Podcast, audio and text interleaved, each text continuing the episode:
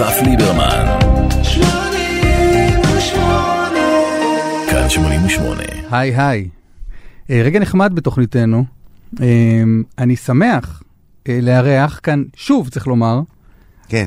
בפעם השלישית בתוכניתנו הצנועה מאוד, אנחנו מארחים אדם שאני מאוד אוהב ואומן שאני מאוד אוהב, שזה לא בהכרח תמיד בא ביחד, שתדעו לכם. לא תמיד בא ביחד. יש אומנים נהדרים שהם לא גלי גדול, ולהפך. והנה, התברכנו בזה, דן תורן איתנו. שלום, אתה יכול לקרוא לי יקיר התוכנית לשעבר. כאילו... למה לשעבר? זה יפה, כאילו, אתה יודע, יקיר התוכנית לשעבר. זאת אומרת, יש יקירים... בהווה, ויש קרים... אבל הנה, אתה בהווה. עכשיו אנחנו בהווה. אני לא יודע לגבי זה. לא, לטובת מאזינו צריך לגבי... עכשיו זה ההווה. עכשיו זה ההווה. צריך להגיד את האמת. אחר כך יהיה העתיד. בסדר, סתם. אני אוהב את הביטוי לשעבר. למה? למשל, אתה יודע, זקני צפת הוציאו את האלבום השני שלהם, שמאוד הצליח, ואז כשיצא השלישי, היה עליו מדבקה קטנה, להקת השנה שעברה, כי הם זכו זה, שנה שעברה בלהקת... כן. אתה יודע... זה נחמד לדעת שיש עליות ומורדות גם ביחסים, גם ביצירה, גם בחיי תוכנית. ואני שמח לפגוש אותך גם בירידות וגם בעליות שלי ושלך. לא אכפת לי. מה, אתה בירידות? לא, להפך, אני בעלייה מטורפת. אני מתרומם. כן, אני גם חש בזה. כן, תקופה יפה. לא, זה יפה ש... מתרומם? פוליטיקאים. המילה הזאת... עזוב. אפשר להגיד אותה, נכון? כי אומרים תרים להרים, אז אני מתרומם. בטח.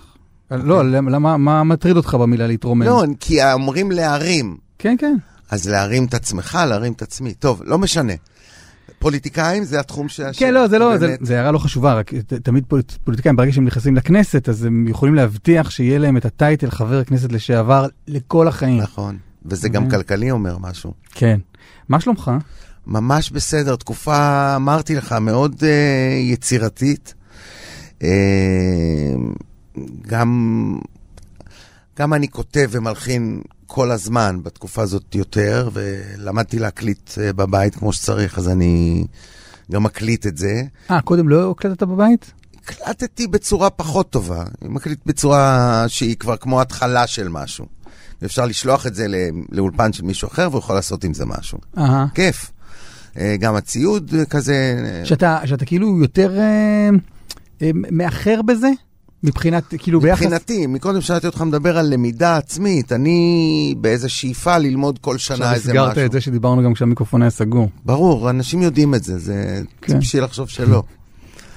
אבל אני כן חושב שאני רוצה ללמוד כל פעם משהו חדש בתחום שלי, זאת אומרת, לפני כמה שנים זה היה מהפוכית, והלכתי למורה לאיזה שנה, גיא דגן, למדתי אצלו ועשיתי שיעורי בית, והשנה למדתי קצת יותר טוב על הרזי האולפן הביתי, וזה... שזה, עד עכשיו... הייתי מקליט סקיצות פשוטות כאלה, ואז אומר לעצמי, וגם לחברים שלי, שאני אוהב לצאת מהבית. אני אוהב לצאת מהבית. אתה מבין? אבל עכשיו אני... כי זה הרתיע אותך? כן, אני שנים יושב מאחורי כתפיים של חברים שלי שטובים בזה.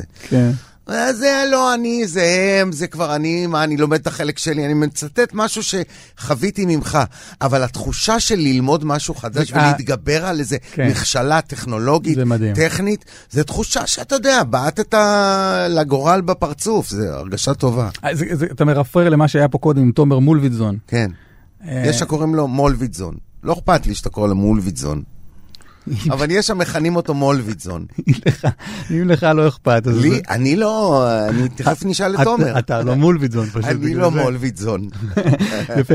אז האדון תומר היה פה לסדר פה עניינים של המחשב, כי אני, אין לי כוח. בדיוק. אז גם לך לא היה כוח. לא היה כוח. אבל אני אומר לך, זה ממלא אותי שמחה שאני יכול לעשות את זה.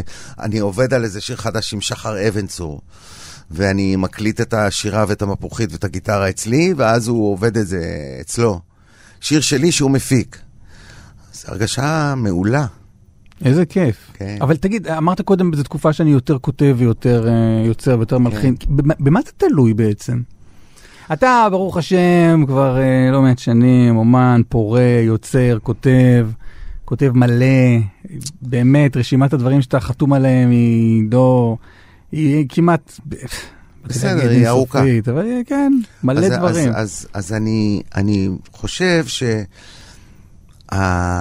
שההתעניינות שלי במוזיקה של אחרים, לפעמים היא גורמת לי לרצות לעשות דברים. אתה יודע, אני שומע ספרי ממואר של להקות, נגיד עכשיו עברתי את הספר של ביוגרפיה של טום פטי, לפני זה שמעתי פול ווסטרברג, שמעתי, עכשיו אני שומע סטיבי ניקס, שני ספרים על הרד הוט צ'ילי פפרס, אחד של הבסיסט ואחד של אנטוני קידיס ואחד של פלי. אז כאילו, אתה יודע, זה הבילוי שלי באוטו, במקום לשים רדיו שקשה לי עם ה...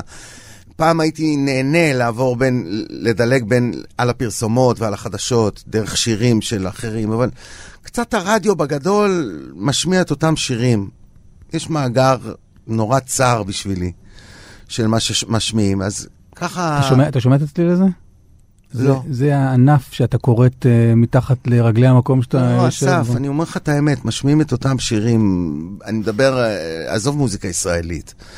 מוזיקה לא ישראלית, מוזיקה, מה ששמים לעיתים ברדיו, זה טופ 40 כזה, כן. אין לי כוח לזה יותר. כן. לא היה לי גם כוח לזה אז. רגע, אבל איך תקשר לי את זה ליצירה? אז שאני שומע סיפורים של, ואני מקשיב לספרים האלה, ואז עושה לעצמי קורס של להקשיב לשירים שמדברים עליהם, איך הקליטו אותם, איך כתבו אותם, איפה עשו אותם, מה השפיע על האומן, אז אני שומע את זה בספוטיפיי שלי, אני שומע המון מוזיקה ישנה, חדשה, שומע אותה באוזן חדשה, וזה גורם לי לרצות לעשות עוד שירים. אז הבריחה מהרדיו הובילה אותך למחוזות יפים של יצירתיות. לא, אתה לא רואה את זה, נכון. הרצון להתמקד, אולי לא הסברתי את עצמי טוב, זה דרך. לא, אין בעיה, דן, אם יש לי בעיה בהבנה, זה בסדר, אני מקבל את זה, אני לא בורח מזה. כמו שאתה בורח מהרדיו כדי ליצור. אני לא בורח מהרדיו כדי ליצור, אני נהנה מהאפשרות של הטכנולוגיה, של הספרים המדברים ושל הספוטיפיי, יוטיוב, אייטיונס, כדי להתעסק במה שאני באמת אוהב, וזה מוזיקה, ולהקשיב לה, וזה גורם לי גם ליצור, לרצות ליצור יותר. אפשר גם לספור את השעון שלי אחורה, כמו שאמרתי לא מזמן לאיזה בן אדם, אני חוגג השנה 60, בוא נגיד שהזמר הממוצע, ניתן קרדיט על אנשים מבוגרים במיוחד, סוחב עד 75-80, אז זה אומר לך כמה זמן נשאר לי להתעסק בזה, ואני החלטתי להתמקד בזה יותר. וואלה. כן. טוב, היה לי עוד כמה שאלות המשך, אבל עברנו כבר כברת דרך בשיחתנו, ועוד לא שמענו את הדבר שבעצם בשבילו התכנסנו, כי אנחנו מחפשים תירוצים, אתה פה פעם שלישית, אבל אני כבר מחפש תירוץ לכך שתבוא, כי הכיר התוכנית לשעבר, ולעתיד, ולהווה. הוצאת EP? כן. כך קוראים לדבר. פעם היו אומרים LP, זה התקליט Long Play, 20 עד 20 ומשהו דקות, וכזה קצר זה Extended Play, EP. אבל זה לא אומר כלום. עשיתי 4 שירים עם עטיפה רק לאינטרנט, רק ברשתות של המוזיקה. בסדר, כי איפה עוד יש? לא יודע, יש אנשים שאוהבים את החלום הזה, שזה מודפס להם. מפלסטיק מסביב, או ויניל וכל הזה. בדיוק, אין ויניל, אין פלסטיק. אז בוא נשמע שיר פנטסטי, אחד מבין 4, בסדר? יאללה, לך על זה. נעשה פלי, לא צריך את תומר מולויצ'זון, יש לי זה רגע. אני לא בטוח שלא. תיקנת גם, לא מולויצ'זון.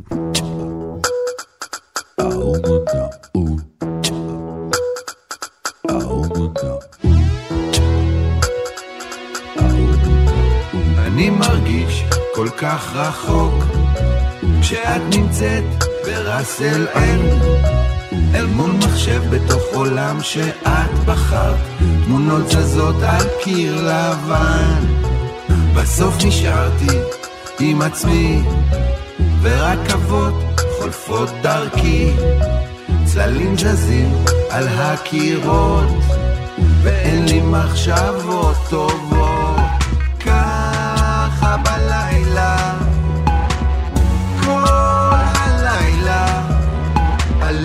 משונה ונידע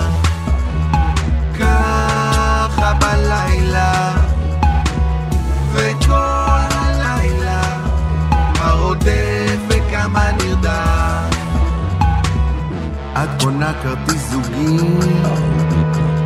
אל הזוהר הצפוני.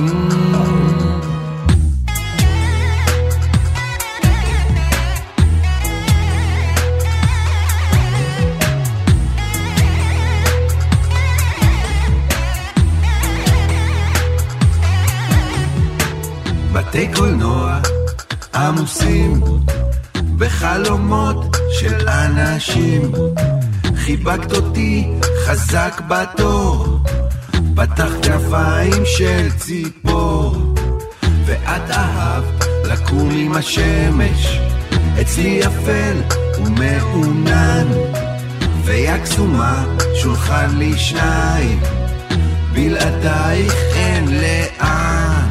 ככה בלילה,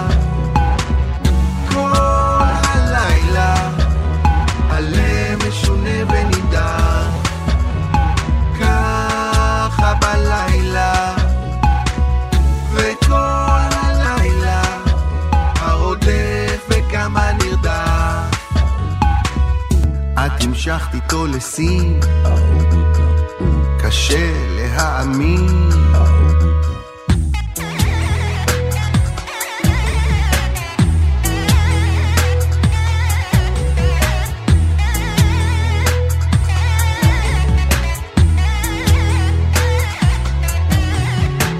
והמרחק שבקרבה שרף אותי בלהבה, חיוך רחב, עיניים ים, מתרחק ונעלם. ככה בלילה, כל הלילה, הלב משונה ונידר. עכשיו עומד ברחוב ראשי, וזה אותו קונפליקט רגשי, כי שם איתך ברסל אין. הייתי בשמחה ישן, הייתי בשמחה ישן, הייתי בשמחה ישן.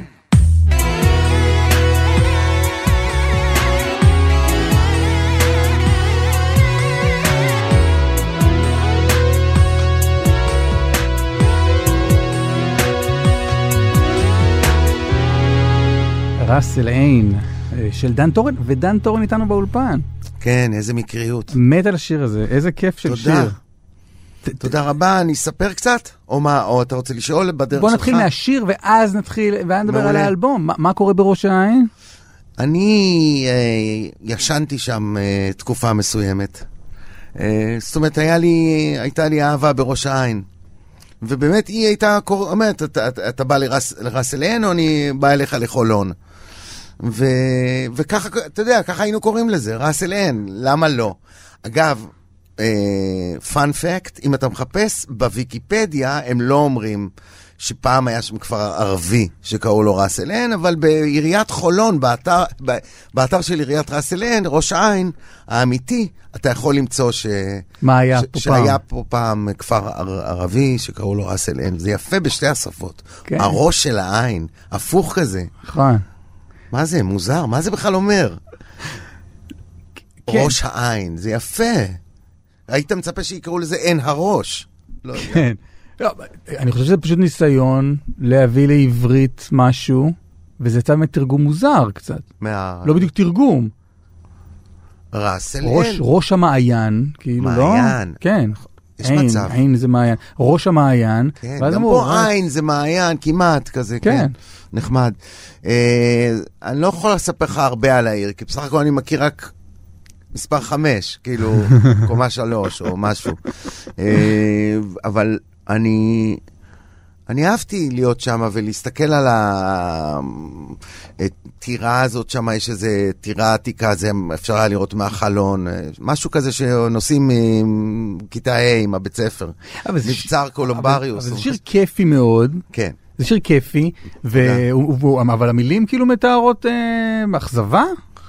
אני חושב שהגיבור... כאילו הייתי רוצה לישון שם. הגיבור מספר על משהו שקרה בראש העין, והוא במשבר כזה, ומתאר את הגברת בראש העין, בבית הנקי שלה, עם המחשב שלה, והיא עושה מין סיבוב כזה בעולם, נוסעת לאזור הצפוני, כן. אחרי זה לסין. זה... אבל הכל אפרי בשיר. נכון. כלומר, הוא מסתכל באיזה מין נחמצה מסוימת, או באיזה געגוע, אבל הוא לא, אבל השיר שמח. אז אני חושב שבהקשר הזה, הדברים שאני אוהב במוזיקה זה שיש קונטרסטים פנימיים בתוך השיר. בחיים אמביוולנטיות, זאת אומרת, אם אתה שואל את אשתך, שאתה הזכרת אותה, גם נראה לי במיקרופון סגור. נכון, אבל אין בעיה. אז כאילו, לא, אני חושב באמת שנשים יותר קל להם לקבל אמביוולנטיות מאשר לגברים. זאת אומרת, גברים הם צריכים לעשות עבודה על עצמם. בוא שיהיה ברור מה קורה כאן. כן, זה או ככה או ככה, זה לא בשתי מידות, אבל רוב הדברים הם לא ככה, רוב הדברים הם גם וגם. גם קשה וגם קל, גם שמח, גם עצוב. זה החיים הרגילים, מה שאני אומר לך כאן. ואם הייתי עושה פרומו לאלבום שלך, דרך השיר הזה הייתי אומר, בטח לנוכח הפזמון, כל הלילה, הייתי אומר, דן תורן כמו שאף פעם לא שמעתם. כן, זה, כל הניסיון הזה, האלקטרוני הזה, זה בעצם חיבור של, באוסף שהוצאתי לפני איזה שנתיים, שקראו לו לא ארזתי לבד, אז בעצם הקלטנו שיר אחד עם ברי שחרוף. אופר קורן וברי בעצם עשו ביחד את העבודה עם אדי רנארט ועם יובל שפריר, ובעצם הקלטנו שיר חדש לאלבום שקוראים לו בפעם הראשונה. ואז בעצם חזרנו להיפגש ככה, ובדקנו את הדבר הזה. אופר הביא איזושהי מכונה, מין סוג של סינטי, או מייצר מקצבים כזה, מתחילת שנות ה-90. לא, רגע, שנייה, רגע, צעד אחורה. עשית את האלבום הזה יחד עם אופר ועם ברי, ואתה אומר בעצם ההרכב הזה נוצר... כן, התחושה של ההרכב של שלושתנו מאז בא לנו לעשות עוד משהו. אופר הביא איזה מכונת טופים כזאת ישנה אבל מגניבה, ודרכה ניסינו כל מיני דברים. אני זרקתי פנימה שירים, התחלתי להביא את זה ואת זה ואת זה, וזה אחד השירים שהבאתי. השיר עצמו... אתה זוכר שיש איזה סרט דוקומנטרי מהשנים האחרונות של אדם, ההוא מה-BBC, שעושה השוואות בין פוליטיקה לאומנות, וגם ישראל מוזכרת, הוא מאוד מאוד חשוב, וכרגע יש מלא מאזינים שאומרים, אדם זה וזה. אדם זה וזה, ברור. אז הוא מראה איזושהי תקופה ברוסיה של דיכאון בשנות ה-70, היסטרי, ואיזו אישה בחדר אומרת, מקלפת את הפטי מהקיר ואומרת, שואלת המראיין אם היא רואה איזשהו עתיד, ואומרת, לא, יפורה. ומשמיעים איזשהו שיר של להקה שלא מצאתי משנות ה-70, חצי דקה ממנו. והשיר הוא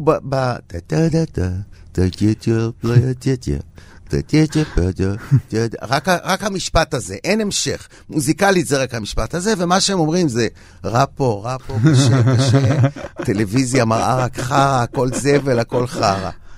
אז אני, בהשפעת הדבר הזה, עם התחושה של יאללה, שיהיה כיף, יש גם טוב וגם רע באהבה. סליחה על בסוף סיכום של לא, אבל למה אני אומר כמו שלא אף פעם, לא שמעתם אף פעם? כי אתה פה עם האוטוטיון הזה, על הקול שלך, זה כאילו, דן תורן עושה פה משהו שהוא לא עשה בעבר. נכון. זה שני השותפים שלך משכו אותך לשם? אני אגיד לך, ברגע שיש מקצב כזה, שהוא קצת באזור ההיפ-הופ, והאוטוטיון בפזמונים זה ממש תו זהות של היפ-הופ.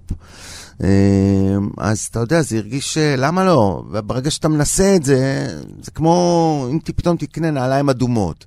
בהתחלה אתה תגיד, מה הולך איתי? מה לי ולנעליים אדומות? כן, אבל פתאום זה כאילו, וואו, איפה הנעליים האדומות שלי? אז בינתיים אני לובש את זה רק בפזמון הזה, אבל כן, לך תדע. בואו נשמע עוד משהו, אז מתוך בין שמש לירח, את מה שאפשר לכנות שיר הנושא. ככה קוראים לזה. בין שמש לירח. נכון.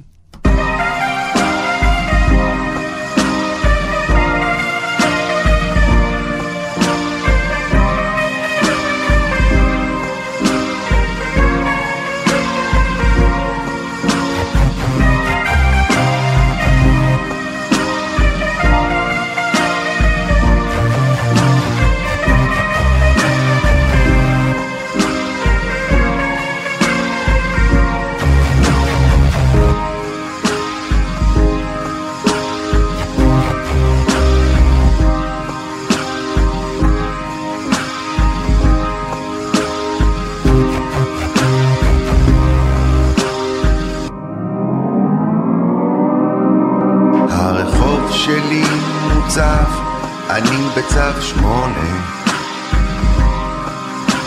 הדף שלי נרטב, המילים נמסות, אי אפשר לקרוא, רק לדבר, תצטרכי להקשיב לכל מה שאני אומר. שמש בגבעון דום וירח על הילום, אני פוחד שאם ניפרד יקרה אסון. שמש בגבעון דום וירח על הילום, אני פוחד שאם ניפרד יקרה.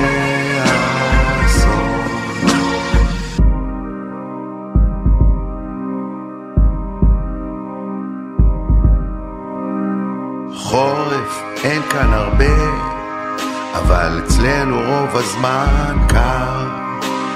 מה שיוצא אני לא מרוצה, תגידי לי שלא מאוחר.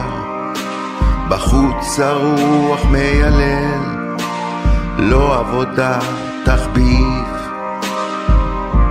למה שתגידי אצטרך להקשיב. שמש בגבעון דום וירח על הילום, אני פוחד שאם ניפרד יקרה אסון. שמש בגבעון דום וירח על הילום, אני פוחד שאם ניפרד יקרה.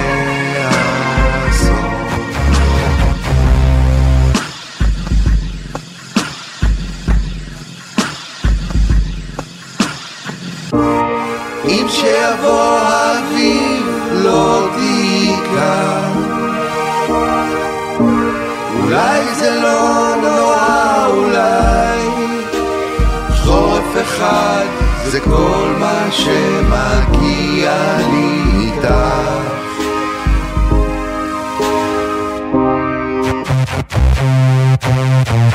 שמש בגבעון דום וירח על הילום, אני פוחד שאם ניפרד יקרה אסון. שמש בגבעון דום וירח על הילום, אני פוחד שאם ניפרד יקרה.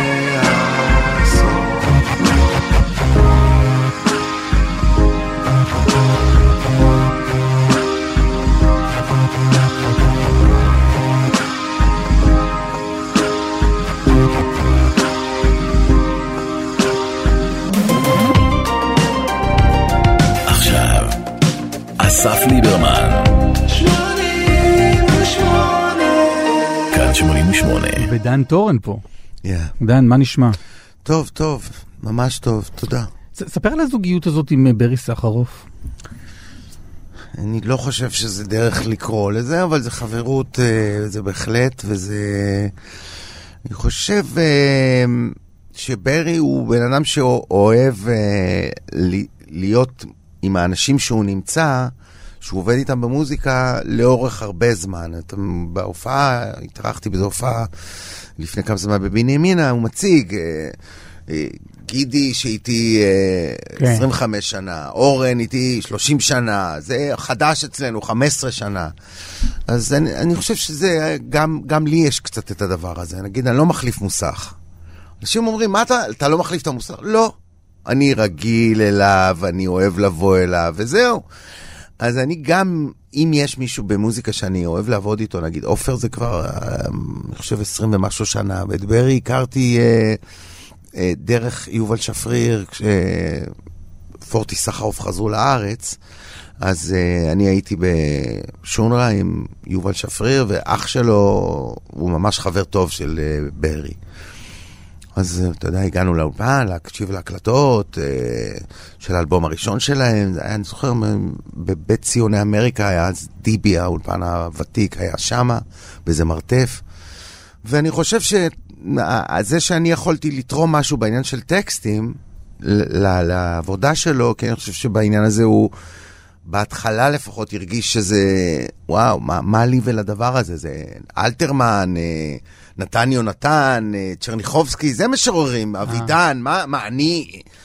טוב, פורטיס הוא כותב, אני, אתה יודע מה אני מתכוון? כן. עד שהוא כאילו, he owned it, אז אני הייתי שם קצת אולי לעזור בהתחלה, בכיוון, בסך הכל אני אומר, אמרתי לו מה שאני אומר גם לך, תספר את הסיפור שלך וזהו, כזה. אבל אתה כתבת כמה טקסטים בתחילת הדרך, אבל זה לא תחילת הדרך, אתה עדיין... שלא. אתם עדיין כותבים ביחד. נכון, אז אני אומר, ברגע, החיבור הזה בין הקשר הזה שאני יכולתי לתרום משהו בטקסטים, אז בעצם כמעט בכל אלבום עשינו משהו. אז איך עובדים ביחד על טקסט? כלומר, יש המון טקסטים, המון שירים של ברי, שהקרדיט הוא קרדיט משותף, דן תורן וברי שחרוף.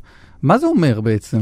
בפועל, עם ברי זה אומר שאנחנו יושבים באותו חדר, עם רעיון, כמו רעיון לתסריט.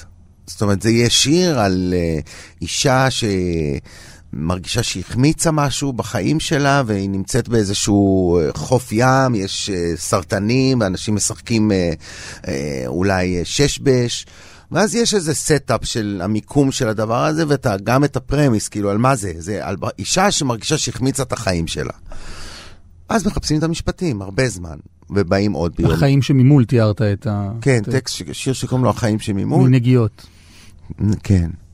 אז באמת, אנחנו, זה כבר בא ממנו, אנחנו יכולים לשבת בסשן כזה, בין 3 ל-4-5 שעות, לפעמים עד שנרדמים, ואז עוד פעם, זאת אומרת, הרבה פעמים, מחליפים משהו, בודקים משהו עוד פעם, מחליפים איזה חלק, כן.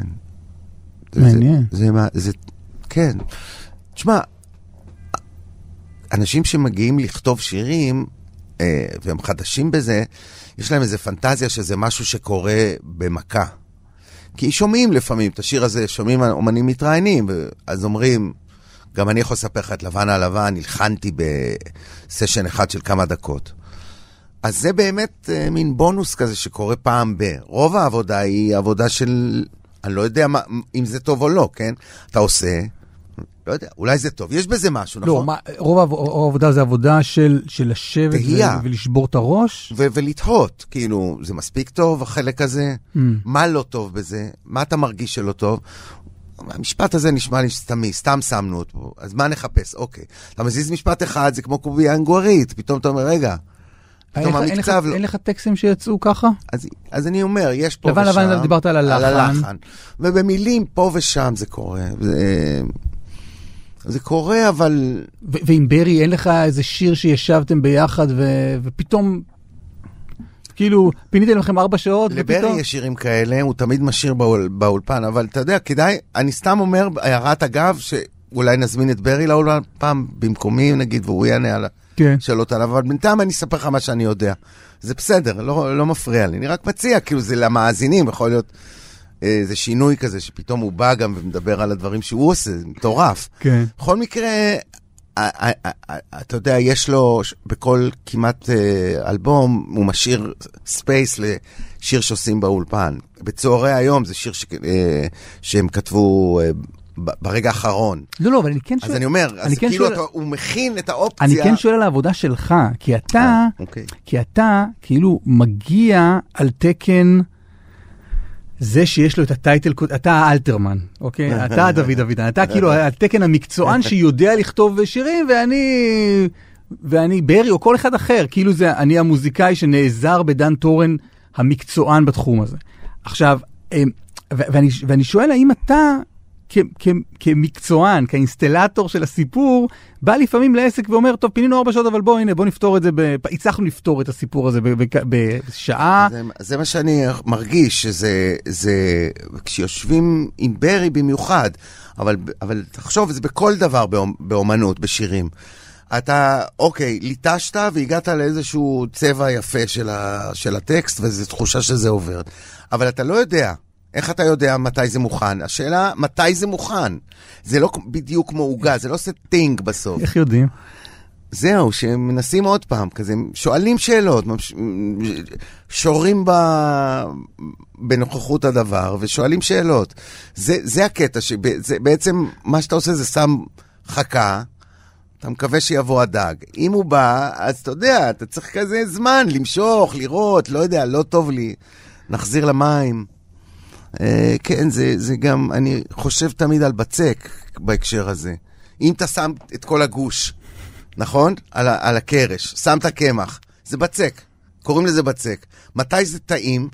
אחרי שהרבה עשו לו את הפעולה של הלישה, נכון? ואז בעצם מה קרה? רק הכניסו אוויר בין השכבות. אני לא מבין כלום בזה, אבל אני יודע, אני מכיר את הפעולה הזאת. זאת התחושה שכאילו מרדדים את הטקסוסים, אולי רדוד זה לא המילה הטובה. אבל יש אומנים שלא לפלפים. יגידו, יש אומנים שלא יגידו איך, אחרת יגידו, אני אוהב את הדבר הראשוני, הגולמי, הדבר הראשון שזרקתי על הדף. אתה רוצה, יש לי בטלפון, לחפש לך מישהו. בוא נשמע שיר שכתבת די תחילת הדרך של ברי? אוקיי? בטח. לא את השיר הזה. לא, זה לא מתחילת הדרך, וזה לא ברי. תראה, הוא מנגן פה תקלידים, אבל... נכון, נכון. בוא נלך לזה.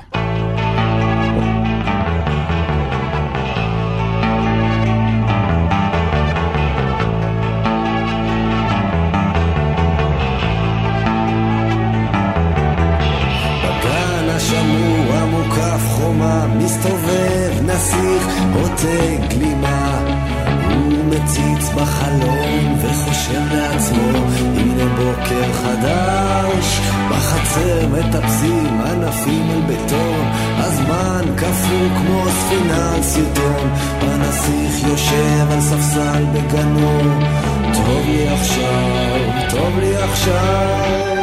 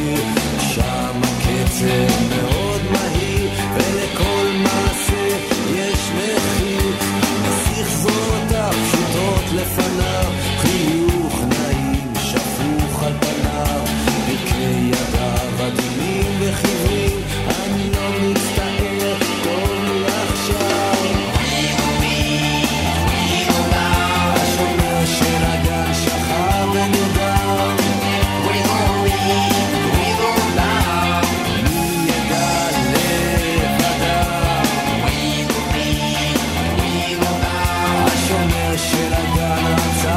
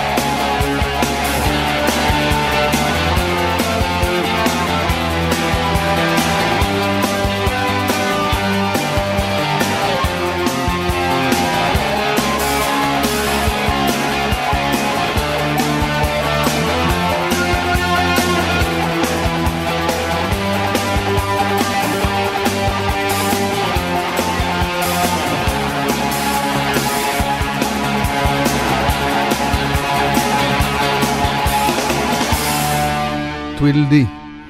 את טווידל די, אגב, כתבת? טווידל די, טווידל דם. כן? כן. אגב, אתה יודע, אני מנסה לחשוב, פתחתי רגע את המילים, אני קצת, יש לי אני לא יודע, דיס משהו. יש לו דיס כלשהו. כן. I'm dissed. אני מרגיש, נגיד, אני יכול לחבר פה בין 2-3 הגדות בלי לשים לב. אני לא בטוח שכשכתבתי את זה ידעתי שזה... זאת אומרת, יש לך פה את הנסיך בגנו, אז יש נגיד ג'ק והאפונים, יש...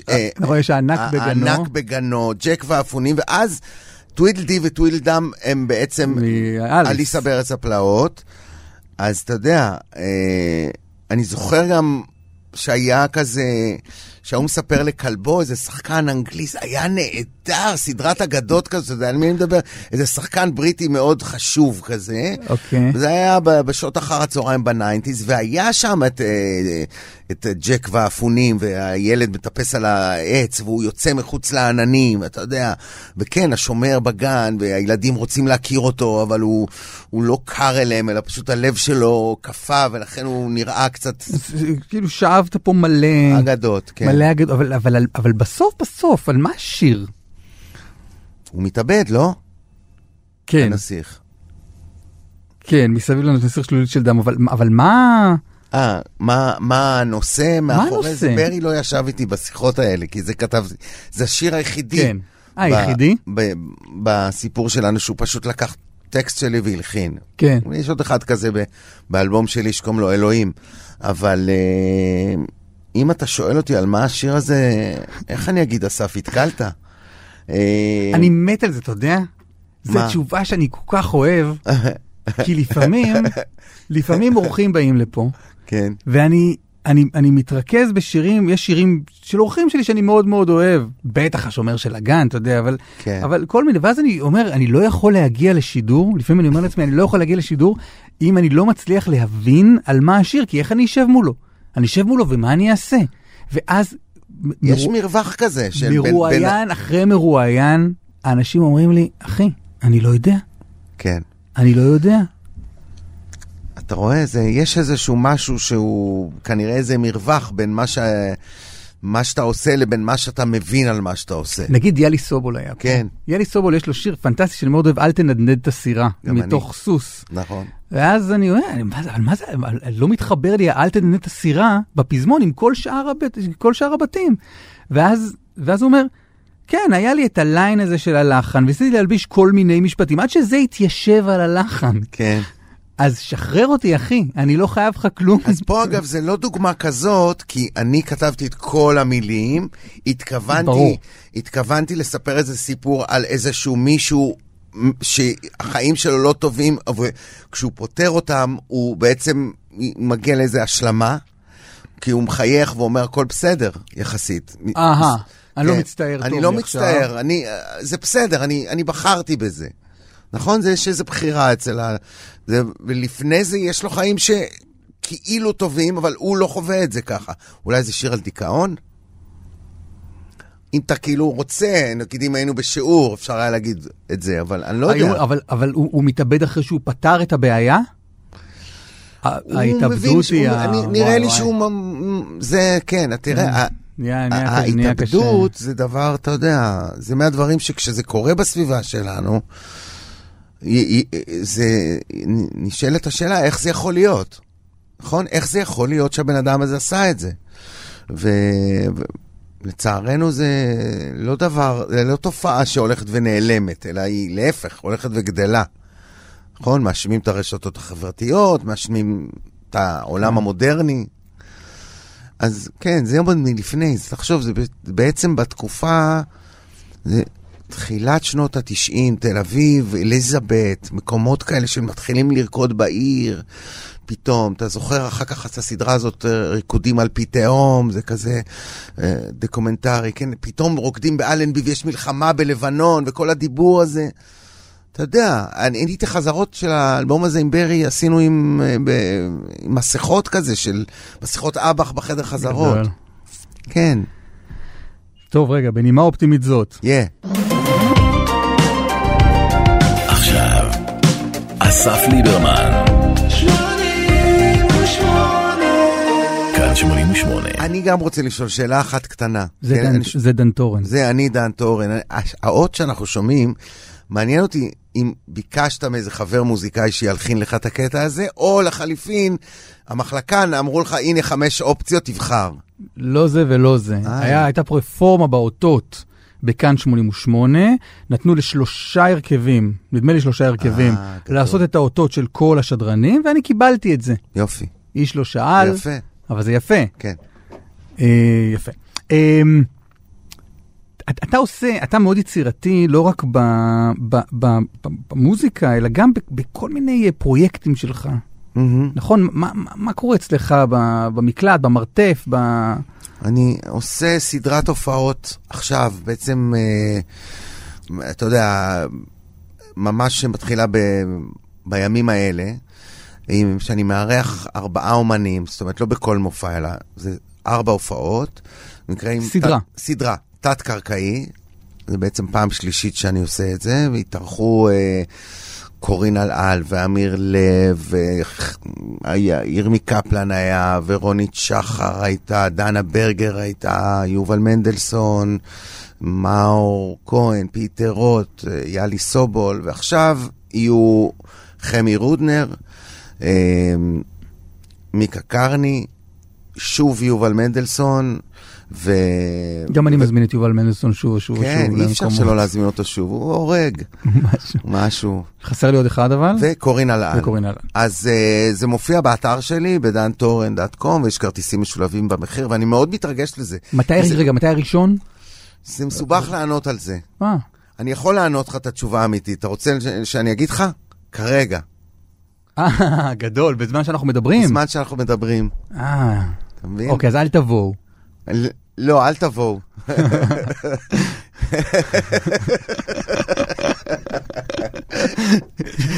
מי שנוסע עכשיו באוטו, נגיד, שומע את זה בזמן אמת, אומר לעצמו, וואו, מה קרה להם? התפוצץ לי המוח. אז מתי השני? השני זה ביום חמישי בעוד, ב-27 לחודש, אני מארח, חמישי לשלישי, זה חודש הבא, אני מערכת... וואי, נדע מי זכה בבחירות כבר. נכון, את מיקה קרני, צלצלתי אליה, הסיפור שלה הבנתי, כן, פורסם, היא הייתה באחד מהמקומות האלה ברוסיה, שבאים להביא ילדים, אתה יודע, שאתה פונדקאות, אבל בזמן כל תהליך הפונדקאות היא נכנסה להיריון, אז היא חוזרת עם 2 תינוקות. גדול. או משהו כזה, אתה יודע. וואו. אני לא יודע את הפרטים המדויקים, בקרוב אני אספר לך. מדהים, לא? מאוד. כן. גם לא נערה, ואיזה כיף. אני מאוד אוהב את השירים שלה, ואת הנגינה שלה, והייתי בהופעות שלה, ואני אשמח פעם ראשונה שאני מופיע איתה. רגע, אבל מה זה התת-קרקע? תת-קרקע. לי יש סטודיו, מקלט 29, מקלט ציבורי שהעירייה מזכירה לאומנים. המקלט שלי נמצא בדובנוב 14 בחולון. אתה בא, יש מקום ל40 איש בחדר, יש לנו בירות ויין שאנחנו מביאים, והחופשי לקהל. אני מארח אומן, ואנחנו מנגנים שירים שלו ושירים שלי, אבל אתה יודע, זה מאוד קרוב. המרחק כמו שאנחנו חושבים כרגע, זה המרחק של השורה הראשונה. והשורה האחרונה זה כמה מטר אחרי, זה חדר במקלט. אלה הופעות הכי כיף. זה מאוד כיף. אלה הופעות גם שאתה הכי זוכר. אני אמר לך פעם שהתארחת פה מזמן, אחת ההופעות שאני הכי זוכר, ואני ראיתי כמה הופעות בחיי, בכל מיני אצטדיונים ומופעים, זו הופעה שלך עם מאור כהן, במה שהיה הפאב בית שלי בירושלים, בסינדרום. כן. אני זוכר את הדבר הזה, כאילו באת אליי הביתה, ובירה וזה והיה, ואתם באתם 2 גיטרות, זה היה... זה מאוד מרגש. אגב, הדיבור שלנו על הזמנים, אני פעם הייתי בהופעה בלונדון, שהייתה לא ביום הנכון, זאת אומרת, בפורסמה ליום שלישי נגיד, ורק מי שממש התאמץ, קלט שיש טעויות במקומות אחרים וצלצל למקום, זה היה ביום שני. אז דיוויד אלן שאל כזה, so how did you get it? עשה מאמצים שזה לא יקרה כמעט. אז הסדרה הזאת, אם עדיין יש אנשים שרוצים, נשארו מעט כרטיסים באמת, אז אפשר באתר שלי למצוא. יפה. תודה. יש לך עניין עם תרגום של שירים, נכון? נכון. אני יודע את זה גם כי כאן קצת עשינו את זה פעם, הבאת תרגומים לכל מיני דברים, וגם באלבום, באיפי, יש חצי מהשירים, שזה 2/4, זה בעצם שירים שאתה תרגמת.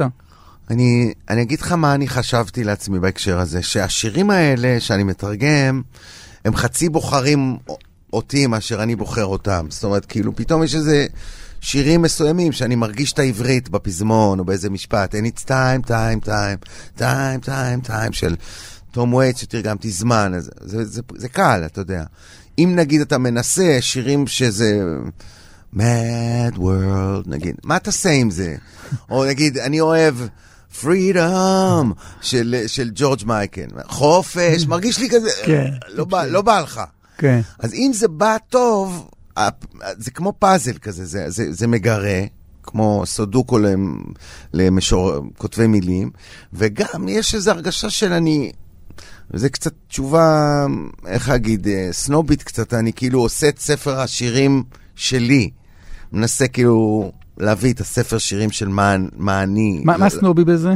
לא יודע איך להגיד את זה, כאילו זה, אתה יודע, מה זה ספר השירים? אני מתכוון מה השפעות, דברים שאני אוהב, דילן. אני עכשיו תרגמתי 2 שירים, זה קשה.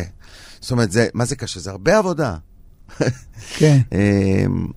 פה באלבום, ביזר לאב טריינגל של New Order, שאנחנו מכירים מגרסה של פרנטה, איזו גרסה אקוסטית שהייתה ב-90s, ואתה יודע, שרפת הרדיו המקומי שלנו, כי את המקור מה-80s אנחנו לא מכירים, לא משמיעים, זה רק בתוכניות של Dark 80s או משהו.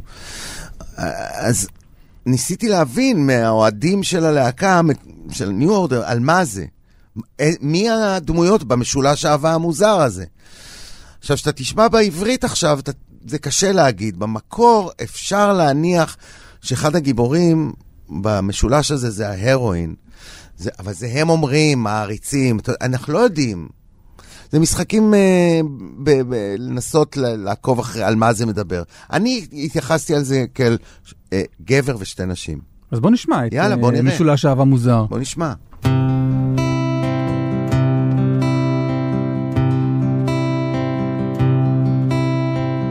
חושב עלייך כמו תמיד, ואז חוטף זריקת עצב לתוך הברית. אני לא אשם בדבר, אבל מרגיש קצת מוזר להמשיך בחיי אחרי שנגמר.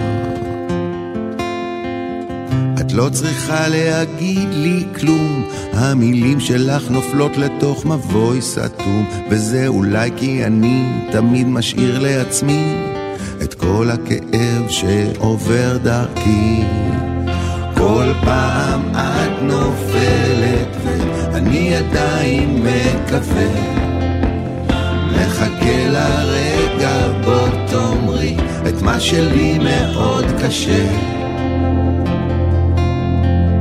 מרגיש טוב, מרגיש נפלא, מלא בצער ואשמה, וכשאני מעובב מתנדנד על הקו, הסיכוי שמחזיק אותנו עכשיו. אני לא בטוח בפרטים, ולא חושב שאת מה שכולם רואים, אבל מודה ואומר שאם יהיה לך אחר, לעולם לא תדעי מה קורה איתי. כל פעם את נופלת ואני עדיין מקווה, מחכה לרגע בו תאמרי את מה שלי מאוד קשה. כשאת נופלת, את נופלת ואני נשאר כאן לעמוד, מחכה לרגע בו תאמרי את מה שלי קשה מאוד.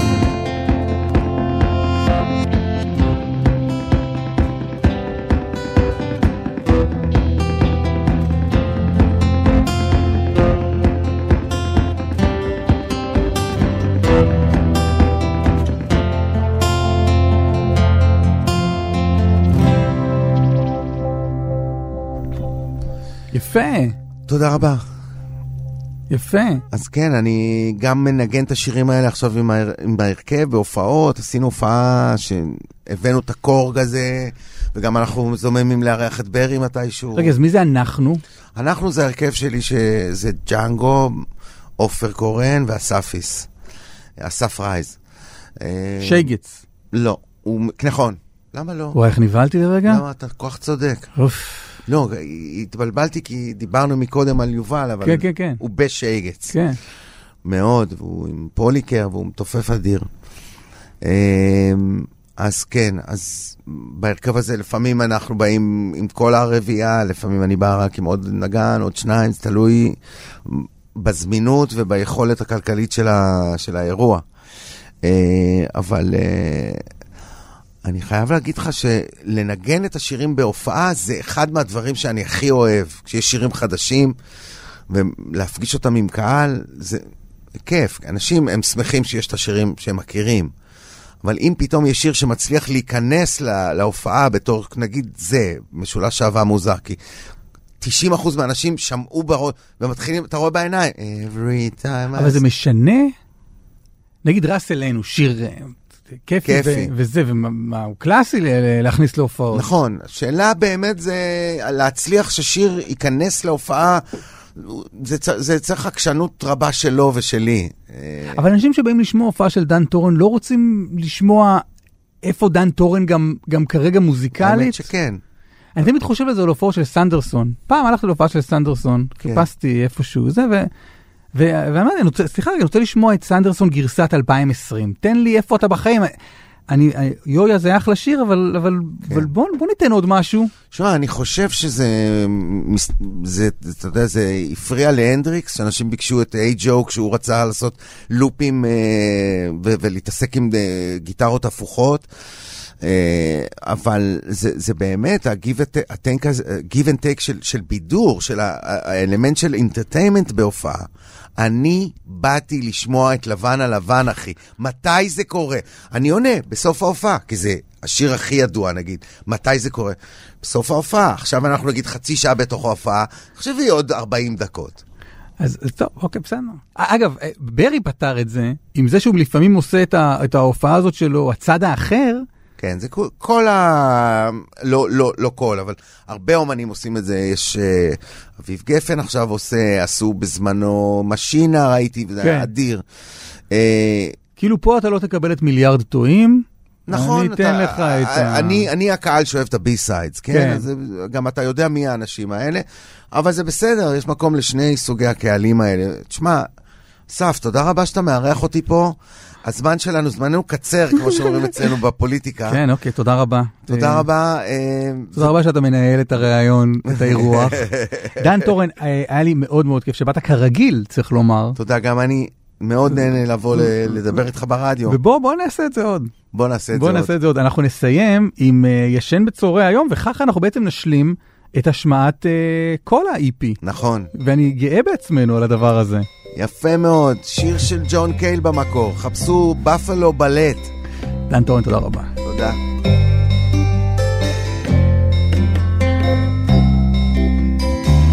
כשתל אביב הייתה קטנה, על זוג אופניים בשכונה, עולה הביתה בשביל לחלום, ישן בצהרי היום, ישן בצהרי היום. העיר גדלה, אני איתה, עולה לשיר במה קפואה, ויום אחרי בוער מחום, ישן בצהרי היום, ישן בצהרי היום, ישן בצהרי היום, ישן בצהרי היום. אבא בחיפה שומר על אחותי, אמא עסוקה, ומה יהיה איתי? מוריד חולצה, סוגר טריסים, הכי נעים לישני, ישן בצהרי היום, ישן בצהרי היום, ישן בצהרי היום, ישן בצהרי היום.